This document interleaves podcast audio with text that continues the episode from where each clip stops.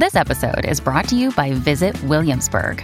In Williamsburg, Virginia, there's never too much of a good thing. Whether you're a foodie, a golfer, a history buff, a shopaholic, an outdoor enthusiast, or a thrill seeker, you'll find what you came for here and more. So ask yourself, what is it you want? Discover Williamsburg and plan your trip at visitwilliamsburg.com. Hey, it's Ryan Reynolds, and I'm here with Keith, co-star of my upcoming film, If, only in theaters May 17th. Do you want to tell people the big news? All right, I'll do it. Sign up now and you'll get unlimited for $15 a month and 6 months of Paramount Plus Essential Plan on us. MintMobile.com/switch. Upfront payment of $45 equivalent to $15 per month. Unlimited over 40 gigabytes per month. Face lower speeds. Videos at 480p. Active Mint customers by 531.24 get 6 months of Paramount Plus Essential Plan. Auto renews after 6 months. Offer ends May 31st, 2024. Separate Paramount Plus registration required. Terms and conditions apply if rated PG. We now know what it's going to take to keep the Indians in Cleveland, and it's a big bill. It's the first thing we're talking about today on This Week in the CLE, the news podcast discussion from Cleveland.com and The Plain Dealer. I'm Chris Quinn, here with regulars Laura Johnson and Jane Cahoon, and today to talk about the Indians, we have Courtney Astolfi, who's been doing some very good work explaining this deal to everyone. Happy Friday, everybody. Happy Friday. Yay. Okay, let's just get right to it. What will keeping the Indians in Cleveland and renovating Progressive Field cost the taxpayers? Courtney, I'd been throwing around numbers on this podcast all year. I was way under what this is going to cost. Yeah, it's a big bill. You know, it looks like the public is going to be footing about 2/3 of the $435 million deal, with the Indians kicking in about $150 million. Now, this money comes out annually over the course of the 15-year lease, but that's a lot of public money. So there's a lot to unpack on this. You know, first thing, I bet nobody can answer this question. What did it cost to build Progressive Field? Did it cost $435 million? I'll bet not. I'll bet it was or close to that. Anybody know? We'll have to figure that out. So the city and the county are footing the big part of this bill. The state did kick in some.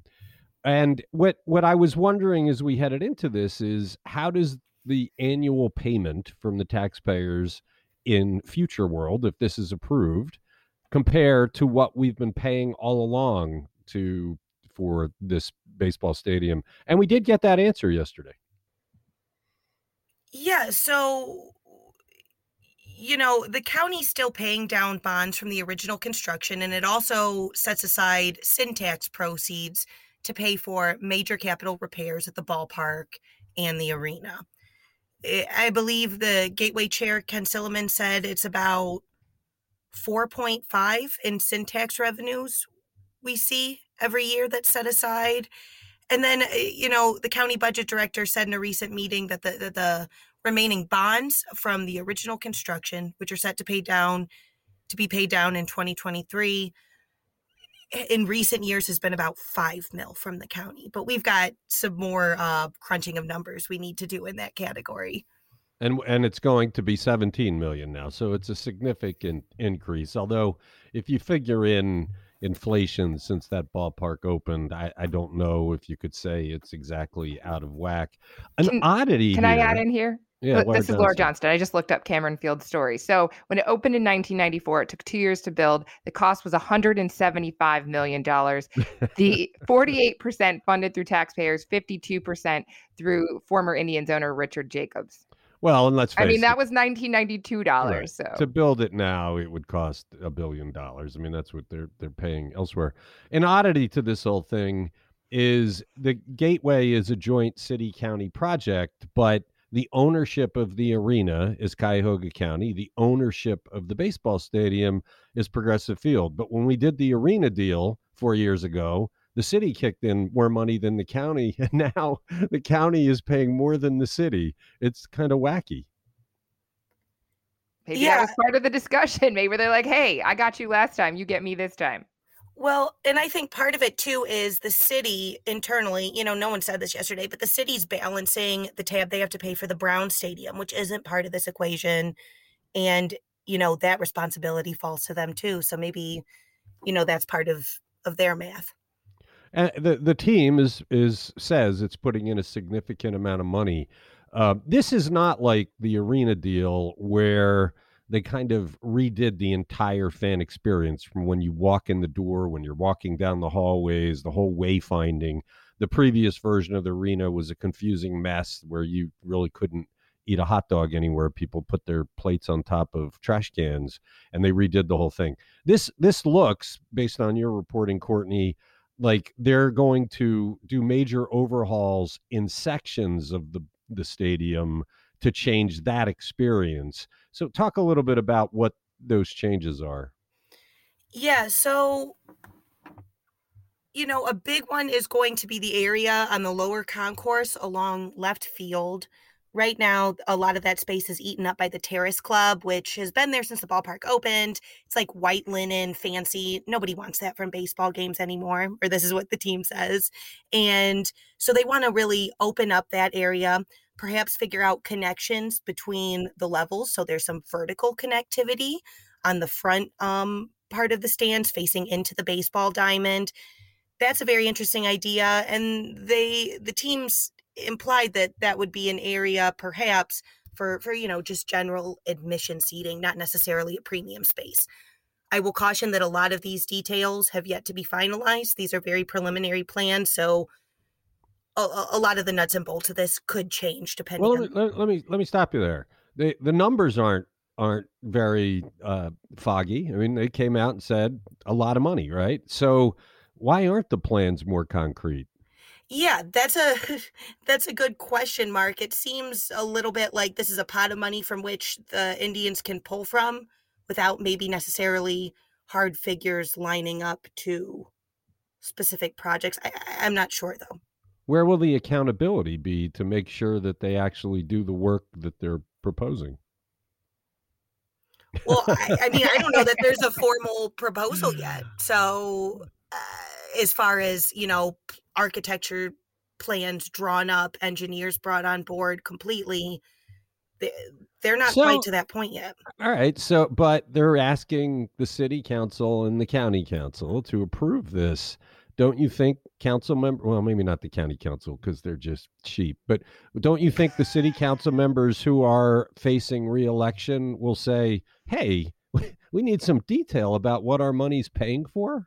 100%. I think this is going through the ringer hardcore when it gets to the desk of city and county council too. I mean, they've got to bring out the details to those folks in a different way than they did at their shiny, happy press conference yesterday. Oh, Courtney, name me one time the county council has shown any kind of rigor in reviewing anything. And that county council has been an argument against county reform.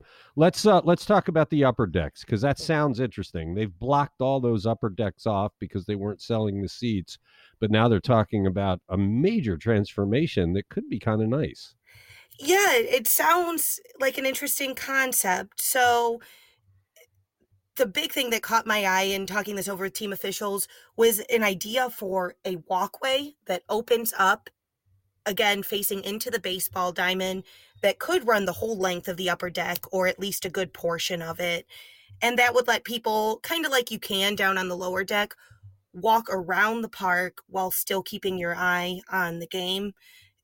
They're also talking about the areas in the upper concourse, more on the left side of things, really opening up a lot of those spaces so that when you're standing anywhere on that upper concourse, you can look one way and see into the ballpark, look the other way and see city skyline views.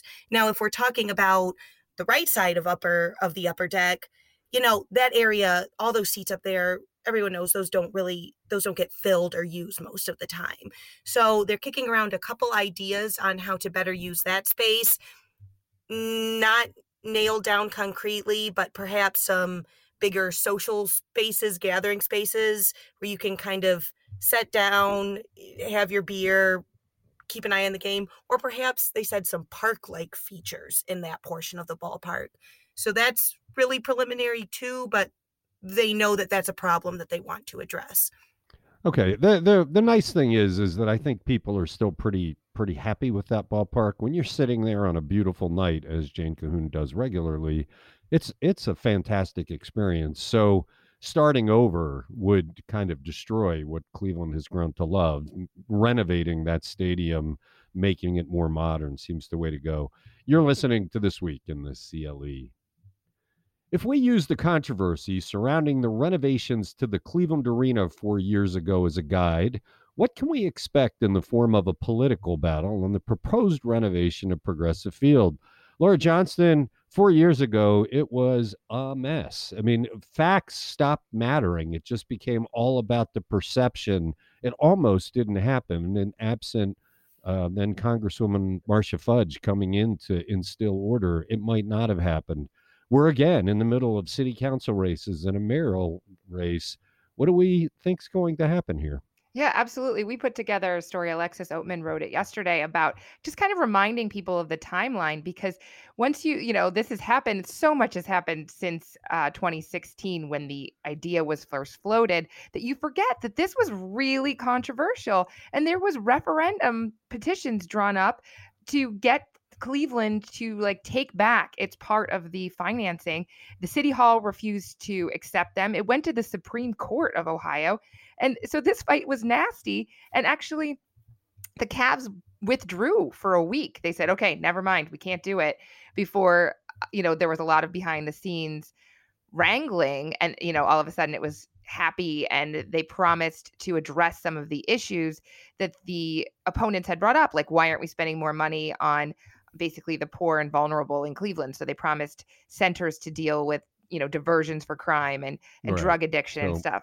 So looking forward, the Greater Cleveland Congregations, which was number one in that fight, says they aren't going to take a position on it. So that was the biggest block there. And they said they always believe the public money should be committed for the greatest public good, but they're not planning right now to protest. And we talked to Peter Patakos. He's a lawyer who was one of the folks who took that to the Supreme Court. He issued a statement kind of damning the idea, saying he disagrees with elected leaders giving out handouts to wealthy business owners. But I don't know if that's going to turn into something. So Jane Cahoon, last election cycle, Jeff Johnson and Zach Reed were candidates for mayor, and they were part of the effort to get other things done with the arena. They were blocking the deal. What are we hearing from the mayoral candidates so far? It's not a lot, because they're trying to figure out their strategies, but Seth Richardson, our political writer, did try to elicit it. Yeah, he touched base with the candidates, and he actually got kind of a generally supportive sentiment based on the fact that they think this is going to create a lot of economic activity for the city. Dennis Kucinich didn't comment. He needs more time to review it. So you might expect him to be the one who's going to raise hell about this. But most of the other ones, I mean, they still wanted to know more. But as I said, it was generally kind of a supportive sentiment. Well, it's a little more dangerous, I think, to mess with this than with the arena, because the Indians, soon to be Guardians, are such a beloved institution. And if the voters that care about the Indians, and it's certainly not every Cleveland voter, were to think that the candidates were risking the future of the team, they might not take that well. So they've got to be careful about it. But these candidates are all trying to get attention. And this is an issue that could get them attention. It would be very easy for somebody to stand up and say, how can the city and county pay $18 million a year to a baseball stadium when they could use it for infant mortality, or eradicating lead paint, or installing broadband? And then the politicians have to be on their toes to be able to deal with that. What do you think council's going to do, Chris? I'm not as plugged into that. The incumbents on council are scared, because there are a whole bunch of progressives out there, more so than we've had in the past, hosing them, saying they don't do anything, they don't care about the neighborhoods. And so I think the incumbents are going to be very, very anxious, trying to figure out which way to go. And, you know, the easiest thing for them to do if they want to be populist is, look, I support the Indians, I support everything about it, but this deal is a problem. I don't understand why we have to put this kind of money in. Couldn't we use X money, or, I mean, they could start to make it about the specifics of the deal instead of the philosophy of supporting the Indians. But I do think if anybody stands up to say, hey, we need lead paint, we need infant mortality, all the things that we know are dire needs, the city has not spent its $250 million that it received this year in stimulus, which makes no sense because everybody in office now could be out in 5 months. So you'd think they'd want to spend it now. They haven't. And I think that what's happening is they're waiting to see if there is controversy. Then Kevin Kelly, the council president who's running for mayor, can ride in on his horse and say, okay, I'll spend money on all that stuff and I'll save the Indians. And look at me, I should be your mayor. We'll have to wait and see what happens. That's your prediction, right? Well, no, I don't know that this will go through what the arena deal went through. I just think the potential is there. We'll have to wait and see. It's a lot of money. It's an extraordinary amount of money. But look, we all know you can make very strong arguments that the return on that investment is greater than the investment. All those people coming downtown, all those people going to restaurants, the Indians are beyond a doubt an economic generator. Right. They claim inflated numbers, but there's no doubt this is good for Cleveland. And come on, Jane Cahoon, you go there, you spend almost half your summer there. What would it do to the psyche of Cleveland to lose that team? I don't even want to think about it. I'm kind of a cheapskate, though. You know, I bring in a water bottle, and I don't like buy a lot of stuff there. But you have to park. And Pete Krause wrote about this, the idea of, council people taking up this banner, and that the idea of the Indians that they could leave is a threat that is always hanging out there, that it's not going to be the first thing that happens. But and then Cameron Fields put together a list of all the MLB stadiums that have had recent renovations or built. And there are a lot worse deals out there. There are better deals, but there are a lot worse too. With public money, a lot of times goes to these things. This isn't as good a deal as the arena deal, because in that deal, the team put in more than half the cost. That was the arena deal was, at the time we wrote about it, the best deal in America. The Cavs really stood up. The baseball stadium is a much more expensive facility. We'll have to see what happens with the politics. It's going to be a very interesting fall. You're listening to This Week in the CLE. How did Ohio Attorney General Dave Yost add to the mounting challenges for Sam Randazzo, the man chosen by Governor Mike DeWine to lead the Ohio Utilities Commission, who had to resign in disgrace after we learned of a $4.3 million bribe? Jane Cahoon, what's his new nightmare? Well, Dave Yost already had a civil suit going against First Energy and now indicted Ohio House Speaker Larry Householder and others who were accused of being involved in this House Bill 6 bribery scheme. But on Thursday, he said he was going to add Randazzo, as well as the fired CEO of First Energy, Chuck Jones, and another former executive, Mike Dowling, to his lawsuit. Yost wants a Franklin County court to order Randazzo to return this $4.3 million First Energy payment that, as you said, the company admitted was a bribe, as well as his public salary while he was the PUCO chair. The amended lawsuit accuses Randazzo and the First Energy executives, the former First Energy executives, of engaging in extortion, money laundering, coercion, intimidation, and an attempted cover-up. I should say that those three have not been charged with anything, and Randazzo and Jones have issued public statements vehemently denying that they did anything wrong. But Yost wants them to help pay any damages that the court orders in the case, in addition, as I said, to Randazzo returning his salary and First Energy money. In 2019, Randazzo made a little over $110,000 as the PUCO chair. Yost also wants to dissolve two of Randazzo's companies, the ones First Energy said it paid the bribe money to. So he said we need to hold these bad actors accountable. So as the evidence mounts up, it's clear Sam Randazzo did bad things, and I love the fact that Dave Yost is going for the pocketbook here, saying this is ridiculous. You should not profit from it, and let's not forget, Randazzo got $22 million in total from First Energy, that you wonder about. So this is a fun case. I love to see that development, because that's actually representing the people, right? I mean, you're finally standing up to say, no, this kind of behavior cannot stand. I'm not even waiting for you to wear the orange jumpsuit. So. A more cynical person, Chris, would say that Yost loves to get a headline, but, you know, And you know what? For this, I'll give him a headline. You're listening to This Week in the CLE. What was yellow zoning in the Cuyahoga County Jail, and why has the sheriff ordered it halted? Laura Johnson, I'd heard everything about red zoning. I didn't know about yellow zoning. It sounds like it's a good thing it's not going to happen anymore. Yeah, this is one of those that you're just like, what were they thinking? So this is a method of locking down inmates that the officers union said was unsafe and actually prohibited by a 2014 arbitration decision. But it had been used for a month. It was supposedly this private program, pilot program, where they were trying to strike a balance between the lack of staff at the jail and letting inmates out of their cells. So basically, you're overseeing two pods at one time. One is locked down, one is not, which just seems like a recipe, you know, for total danger and violence. So they filed a grievance, the union filed a grievance, and the sheriff said, okay, we can stop. But I can't believe this went on for a month. Courtney Astolfi, the sad thing is what this means is they're all in red zone lockdown instead of having half walk around, even though that was incredibly unsafe. You did a lot of stories back as people were dying, and you've done a lot of analysis of the mismanagement of the jail. I'm sure you're disappointed to hear the red zoning is bad. It sounds like the big problem is they don't have enough corrections officers, and I'm betting it's because they just don't pay enough money to get people to come work in that jail.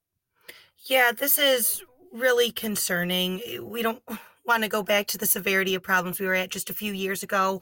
All hands are supposed to be on deck at the county to get the jail in the place it needs to be safety wise. And it makes you wonder, here we are 3 years later from that huge spate of deaths in 2018.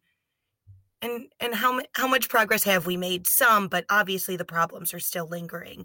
But you could argue that one of their biggest obstacles in hiring guards is pandemic based. Everybody is having trouble hiring. So you could argue, let's use some of our stimulus money to give an extra $15,000 a year to jail guards and pay them a decent rate to attract high quality people. As you know, as you and your colleague Adam Faris have written, they've attracted some pretty lame candidates that have had to be fired. Why not just pay them more money? You did some stories about this at one point. Weren't they among the lowest paid? Yeah, of the big cities in Ohio back in 2018, I'm pretty sure they were the lowest of the big counties in Ohio. You know, after we called that out and there was, you know, more talk about it publicly, they raised the starting wages for the CO significantly, but they still struggled to recruit since then. And I can imagine the job market at the moment doesn't help in an area where they were already struggling. And the other thing we have to think about here is the way the jail's constructed now, according, you know, to officials and designers and people who have studied this, you need an inordinate number of staffing to keep a proper eye on inmates. And that's a big reason why they want to build a new jail. Your staff to inmate ratio goes down in a way that they can't do that at this current jail. So you're left with this poor option of locking everybody down, or what seems to be an even unsafer option of yellow zoning, where you're locking half the people down. But look, the thing is, every time something goes wrong, you know, they pay millions of dollars in lawsuits. So they spend a little bit now to get better guards and more guards. I mean, to quote President Joe Biden once again, pay them more. That's the simple answer. I mean, I feel like that's the answer to a lot of the society ills, right? I'm just going to throw in this number that was in Adam's story. It went from a high of 705 guards in February of 2020 to 597 on Tuesday. Yeah. You know, I want to point out that a big chunk of the CO's salaries last year was paid for using nearly half of the county's CARES Act dollars. So we're not even talking about a raise beyond it. They just used the federal aid last year to pay for their existing level of wages. Yeah, but what my argument is that by not paying them, they squander more money later on unnecessary lawsuits. That there's a clear path, and it's you invest on the front end and you don't pay on the back end. I don't understand why Armin Budish, the county executive, doesn't fix this. This has been his. I mean, he's done a lot of incompetent things, but this is number one. When he runs, if he runs for re-election next year, this is going to be high on the hit parade, the deaths there, and the fact that he cannot fix it. It's mind-boggling that he wouldn't put all hands on deck to make sure this place runs efficiently. You're listening to This Week in the CLE. What might President Joe Biden's announcement about accelerating the switchover to electric cars and trucks mean in Ohio? Jane Cahoon, you're going to talk about Lordstown, which I still think is a scam, but let's go there.